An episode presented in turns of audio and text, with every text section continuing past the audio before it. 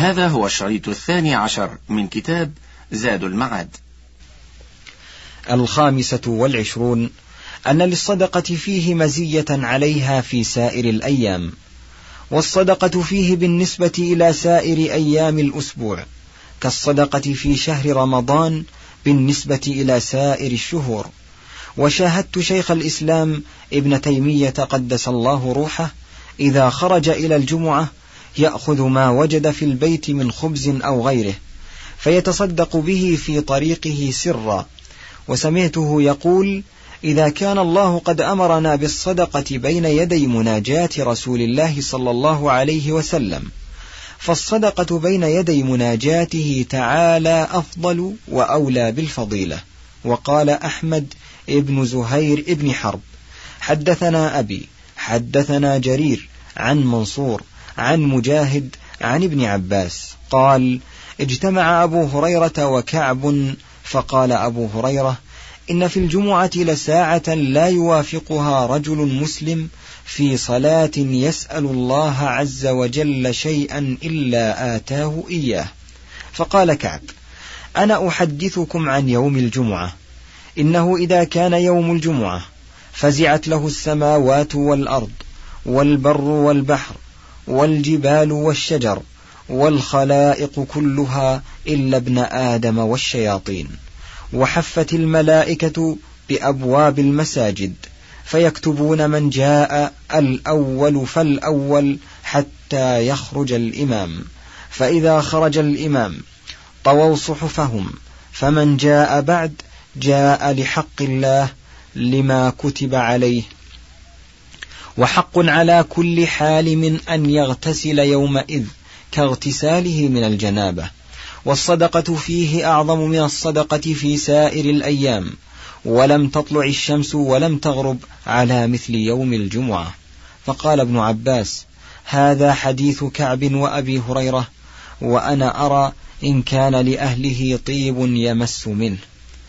السادسة والعشرون: أنه يوم يتجلى الله عز وجل فيه لأوليائه المؤمنين في الجنة وزيارتهم له، فيكون أقربهم منه أقربهم من الإمام، وأسبقهم إلى الزيارة أسبقهم إلى الجمعة.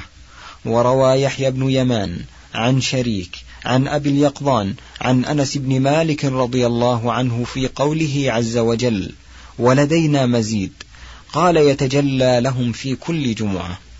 وذكر الطبراني في معجمه من حديث أبي نعيم المسعودي عن المنهال بن عمرو عن أبي عبيدة قال: قال عبد الله: سارعوا إلى الجمعة، فإن الله عز وجل يبرز لأهل الجنة في كل جمعة في كثيب من كافور، فيكونون منه في القرب على قدر تسارعهم إلى الجمعة، فيحدث الله سبحانه لهم من الكرامة شيئا لم يكونوا قد رأوه قبل ذلك، ثم يرجعون إلى أهليهم فيحدثونهم بما أحدث الله لهم.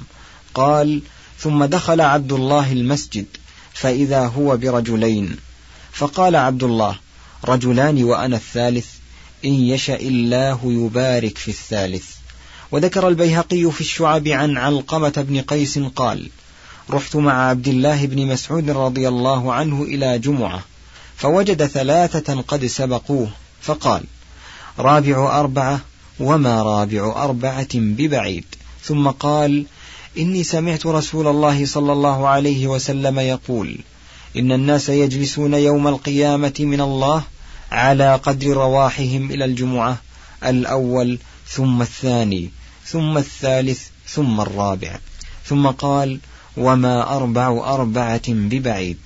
قال الدارقطني في كتاب الرؤية: حدثنا أحمد بن سلمان بن الحسن، حدثنا محمد بن عثمان بن محمد، حدثنا مروان بن جعفر، حدثنا نافع أبو الحسن مولى بني هاشم، حدثنا عطاء بن أبي ميمونة عن أنس بن مالك رضي الله عنه قال: قال رسول الله صلى الله عليه وسلم: إذا كان يوم القيامة رأى المؤمنون ربهم فأحدثهم عهدا بالنظر إليه من بكر في كل جمعة، وتراه المؤمنات يوم الفطر ويوم النحر. حدثنا محمد بن نوح، حدثنا محمد بن موسى بن سفيان السكري حدثنا عبد الله بن الجهم الرازي حدثنا عمرو بن أبي قيس عن أبي طيبة عن عاصم عن عثمان بن عمير أبي اليقظان عن أنس بن مالك رضي الله عنه عن رسول الله صلى الله عليه وسلم قال: أتاني جبريل وفي يده كالمرآة البيضاء فيها كالنكتة السوداء، فقلت: ما هذا يا جبريل؟ قال: هذه الجمعة يعرضها الله عليك لتكون لك عيدا ولقومك من بعدك. قلت: وما لنا فيها؟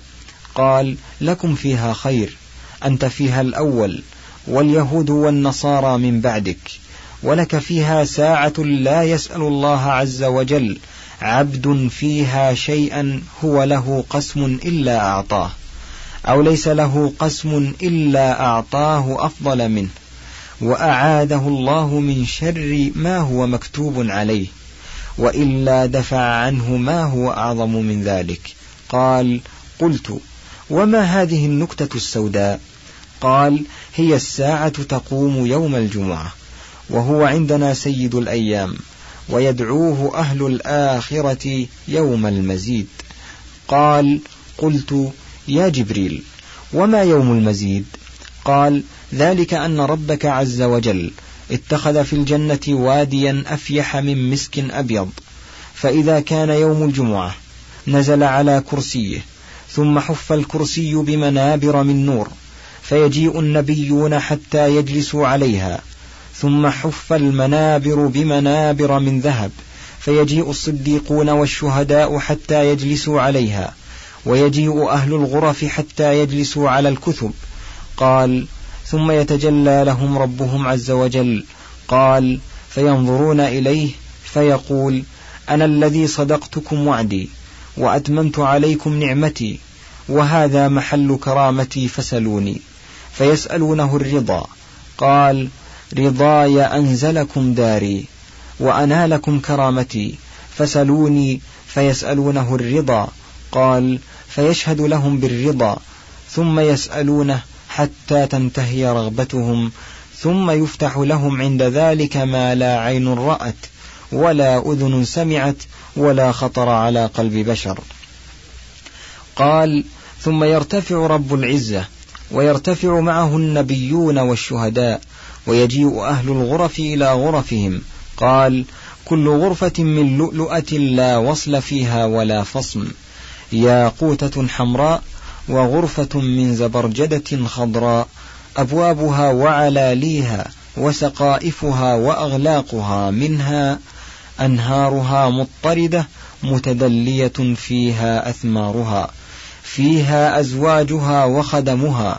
قال: فليسوا إلى شيء أحوج منهم إلى يوم الجمعة، ليزدادوا من كرامة الله عز وجل والنظر إلى وجهه الكريم، فذلك يوم المزيد. ولهذا الحديث عدة طرق ذكرها أبو الحسن الدارقطني في كتاب الرؤية. السابعة والعشرون: أنه قد فسر الشاهد الذي أقسم الله به في كتابه بيوم الجمعة. قال حميد ابن زنجويه: حدثنا عبد الله بن موسى، أنبأنا موسى بن عبيدة عن أيوب بن خالد عن عبد الله بن رافع عن أبي هريرة رضي الله عنه قال: قال رسول الله صلى الله عليه وسلم: اليوم الموعود يوم القيامة، واليوم المشهود هو يوم عرفة، والشاهد يوم الجمعة، ما طلعت شمس ولا غربت على أفضل من يوم الجمعة، فيه ساعة لا يوافقها عبد مؤمن يدعو الله فيها بخير إلا استجاب له، أو يستعيذه من شر إلا أعاده منه. ورواه الحارث بن أبي أسامة في مسنده عن روح عن موسى بن عبيدة. وفي معجم الطبراني من حديث محمد بن إسماعيل بن عياش: حدثني أبي، حدثني ضمضم بن زرعة عن شريح بن عبيد عن أبي مالك الأشعري قال: قال رسول الله صلى الله عليه وسلم: اليوم الموعود يوم القيامة، والشاهد يوم الجمعة، والمشهود يوم عرفة، ويوم الجمعة ذخره الله لنا وصلاة الوسطى صلاة العصر، وقد روي من حديث جبير بن مطعم. قلت: والظاهر والله أعلم أنه من تفسير أبي هريرة، فقد قال الإمام أحمد: حدثنا محمد بن جعفر حدثنا شعبة سمعت علي بن زيد ويونس بن عبي ابن عبيد يحدثان عن عمار مولى بني هاشم عن أبي هريرة، أما علي بن زيد فرفعه إلى النبي صلى الله عليه وسلم، وأما يونس فلم يعد أبا هريرة أنه قال في هذه الآية: وشاهد ومشهود، قال: الشاهد يوم الجمعة، والمشهود يوم عرفة، والموعود يوم القيامة. الثامنة والعشرون: أنه اليوم الذي تفزع منه السماوات والأرض والجبال والبحار والخلائق كلها إلا الإنس والجن. فروى أبو الجواب عن عمار بن رزيق عن منصور عن مجاهد عن ابن عباس قال: اجتمع كعب وأبو هريرة، فقال أبو هريرة: قال رسول الله صلى الله عليه وسلم: إن في الجمعة لساعة لا يوافقها عبد مسلم يسأل الله فيها خير الدنيا والآخرة إلا أعطاه إياه. فقال كعب: ألا أحدثكم عن يوم الجمعة؟ إنه إذا كان يوم الجمعة فزع فزعت له السماوات والأرض والجبال والبحار والخلائق كلها إلا ابن آدم والشياطين، وحفت الملائكة بأبواب المساجد فيكتبون الأول فالأول حتى يخرج الإمام، فإذا خرج الإمام طووا صحفهم، ومن جاء بعد جاء لحق الله ولما كتب عليه، ويحق على كل حال من أن يغتسل فيه كاغتساله من الجنابة، والصدقة فيه أفضل من الصدقة في سائر الأيام، ولم تطلع الشمس ولم تغرب على يوم كيوم الجمعة. قال ابن عباس: هذا حديث كعب وأبي هريرة، وأنا أرى من كان لأهله طيب أن يمس منه يومئذ. وفي حديث أبي هريرة عن النبي صلى الله عليه وسلم: لا تطلع الشمس ولا تغرب على يوم أفضل من يوم الجمعة، وما من دابة إلا وهي تفزع ليوم الجمعة إلا هذين الثقلين من الجن والإنس. وهذا حديث صحيح، وذلك أنه اليوم الذي تقوم فيه الساعة ويطوى العالم وتخرب فيه الدنيا، ويبعث فيه الناس إلى منازلهم من الجنة والنار. التاسعة والعشرون: أنه اليوم الذي ادخره الله لهذه الأمة وأضل عنه أهل الكتاب قبلهم، كما في الصحيح من حديث أبي هريرة عن النبي صلى الله عليه وسلم قال: ما طلعت الشمس ولا غربت على يوم خير من يوم الجمعة، هدانا الله له وضل الناس عنه، فالناس لنا فيه تبع، هو لنا ولليهود يوم السبت وللنصارى يوم الأحد. وفي حديث آخر: ذخره الله لنا. وقال الإمام أحمد: حدثنا علي بن عاصم عن حسين بن عبد الرحمن عن عمر بن قيس عن محمد بن الأشعث عن عائشة قالت: بين أنا عند النبي صلى الله عليه وسلم إذ استأذن رجل من اليهود فأذن له، فقال: السام عليك. قال النبي صلى الله عليه وسلم: وعليك. قالت: فهممت أن أتكلم.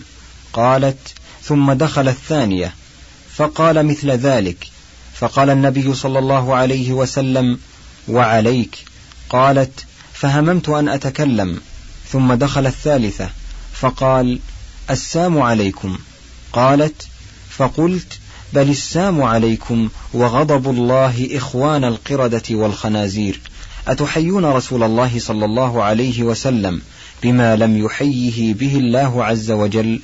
قالت: فنظر إلي فقال: مه، إن الله لا يحب الفحش ولا التفحش.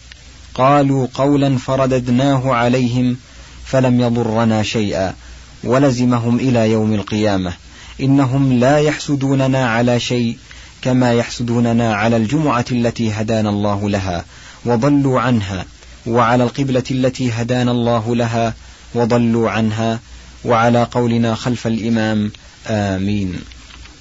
وفي الصحيحين من حديث أبي هريرة عن النبي صلى الله عليه وسلم نحن الآخرون السابقون يوم القيامة، بيد أنهم أوتوا الكتاب من قبلنا وأوتيناه من بعدهم، فهذا يومهم الذي فرض الله عليهم فاختلفوا فيه فهدانا الله له، فالناس لنا فيه تبع، اليهود غدا والنصارى بعد غد.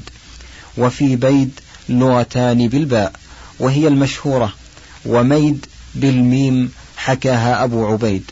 وفي هذه الكلمة قولان، أحدهما أنها بمعنى غير وهو أشهر معنييها، والثاني بمعنى على، وأنشد أبو عبيد شاهدا له: عمدا فعلت ذاك بيد أني إخال لو هلكت لم ترني، ترني تفعلي من الرنين. الثلاثون أنه خيرة الله من أيام الأسبوع، كما أن شهر رمضان خيرته من شهور العام، وليلة القدر خيرته من الليالي، ومكة خيرته من الأرض، ومحمد صلى الله عليه وسلم خيرته من خلقه. قال آدم بن أبي إياس: حدثنا شيبان أبو معاوية عن عاصم بن أبي النجود عن أبي صالح عن كعب الأحبار قال: إن الله عز وجل اختار الشهور، واختار شهر رمضان، واختار الأيام، واختار يوم الجمعة، واختار الليالي، واختار ليلة القدر، واختار الساعات، واختار ساعة الصلاة، والجمعة تكفر ما بينها وبين الجمعة الأخرى وتزيد ثلاثا، ورمضان يكفر ما بينه وبين رمضان، والحج يكفر ما بينه وبين الحج، والعمرة تكفر ما بينها وبين العمرة، ويموت الرجل بين حسنتين، حسنة قضاها وحسنة ينتظرها، يعني صلاتين. وتصفد الشياطين في رمضان، وتغلق أبواب النار، وتفتح فيه أبواب الجنة، ويقال فيه: يا باغي الخير هلم، رمضان أجمع، وما من ليال أحب إلى الله العمل فيهن من ليالي العشر. الحادية والثلاثون أن الموتى تدنو أرواحهم من قبورهم وتوافيها في يوم الجمعة، فيعرفون زوارهم ومن يمر بهم، ويسلم عليهم، ويلقاهم في ذلك اليوم أكثر من معرفتهم بهم في غيره من الأيام، فهو يوم تلتقي فيه الأحياء والأموات.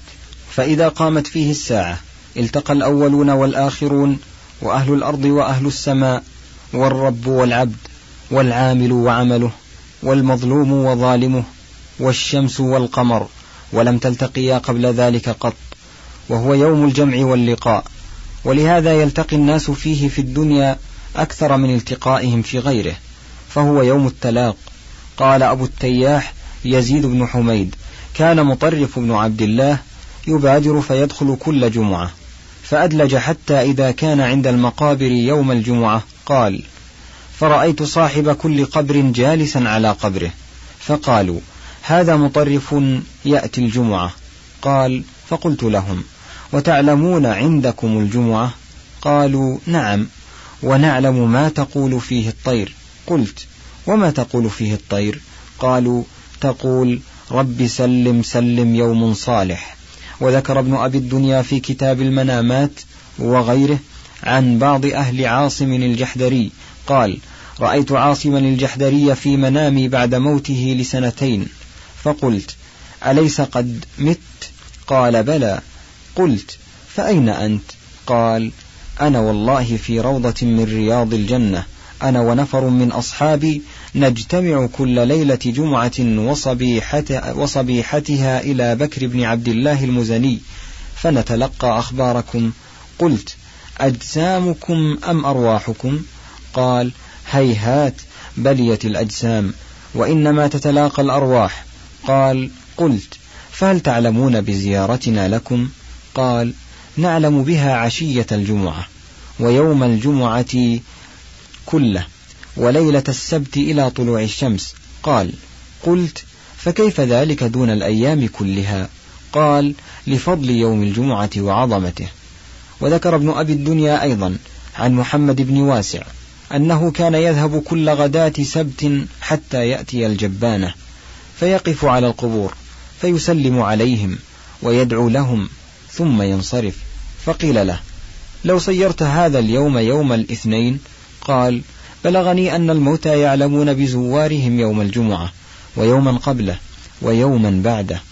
وذكر عن سفيان الثوري قال بلغني عن الضحاك أنه قال من زار قبرا يوم السبت قبل طلوع الشمس علم الميت بزيارته، فقيل له كيف ذلك؟ قال لمكان يوم الجمعة. الثانية والثلاثون أنه يكره إفراد يوم الجمعة بالصوم، هذا منصوص أحمد. قال الأثرم قيل لأبي عبد الله صيام يوم الجمعة، فذكر حديث النهي عن أن يفرد، ثم قال إلا أن يكون في صيام كان يصومه، وأما أن يفرد فلا. قلت رجل كان يصوم يوما ويفطر يوما، فوقع فطره يوم الخميس وصومه يوم الجمعة وفطره يوم السبت، فصار الجمعة مفردا. قال هذا إلا أن يتعمد صومه خاصة، إنما كره أن يتعمد الجمعة. وأباح مالك وأبو حنيفة صومه كسائر الأيام. قال مالك لم أسمع أحدا من أهل العلم والفقه ومن يقتدى به ينهى عن صيام يوم الجمعة، وصيامه حسن، وقد رأيت بعض أهل العلم يصومه وأراه كان يتحراه. قال ابن عبد البر اختلفت الآثار عن النبي صلى الله عليه وسلم في صيام يوم الجمعة، فروى ابن مسعود رضي الله عنه أن النبي صلى الله عليه وسلم كان يصوم ثلاثة أيام من كل شهر، وقال قلما رأيته مفطرا يوم الجمعة، وهذا حديث صحيح. وقد روي عن ابن عمر رضي الله عنهما أنه قال ما رأيت رسول الله صلى الله عليه وسلم يفطر يوم الجمعة قط. ذكره ابن أبي شيبة عن حفص بن غياث عن ليث بن أبي سليم عن عمير بن أبي عمير عن ابن عمر. وروى ابن عباس أنه كان يصومه ويواظب عليه. وأما الذي ذكره مالك فيقولون إنه محمد بن المنكدر، وقيل صفوان بن سليم. وروى الدراوردي عن صفوان بن سليم عن رجل من بني جشم أنه سمع أبا هريرة يقول قال رسول الله صلى الله عليه وسلم من صام يوم الجمعة كتب له عشرة أيام غرر زهر من أيام الآخرة لا يشاكلهن أيام الدنيا. والأصل في صوم يوم الجمعة أنه عمل بر لا يمنع منه إلا بدليل لا معارض له. قلت قد صح المعارض صحة لا مطعن فيها البتة، ففي الصحيحين عن محمد بن عباد قال سألت جابرا أنهى رسول الله صلى الله عليه وسلم عن صيام يوم الجمعة؟ قال نعم. وفي صحيح مسلم عن محمد بن عباد قال سألت جابر بن عبد الله وهو يطوف بالبيت أنهى رسول الله صلى الله عليه وسلم عن صيام يوم الجمعة؟ قال نعم ورب هذه البنية. وفي الصحيحين من حديث أبي هريرة قال سمعت رسول الله صلى الله عليه وسلم يقول لا يصومن أحدكم يوم الجمعة إلا أن يصوم يوما قبله أو يوما بعده، واللفظ للبخاري. وفي صحيح مسلم عن أبي هريرة عن النبي صلى الله عليه وسلم قال لا تخصوا ليلة الجمعة بقيام من بين الليالي، ولا تخصوا يوم الجمعة بصيام من بين سائر الأيام، إلا أن يكون في صوم يصومه أحدكم.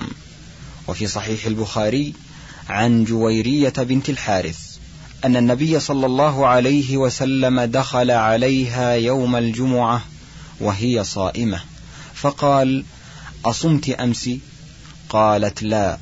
قال فتريدين أن تصومي غدا؟ قالت لا. قال فأفطري.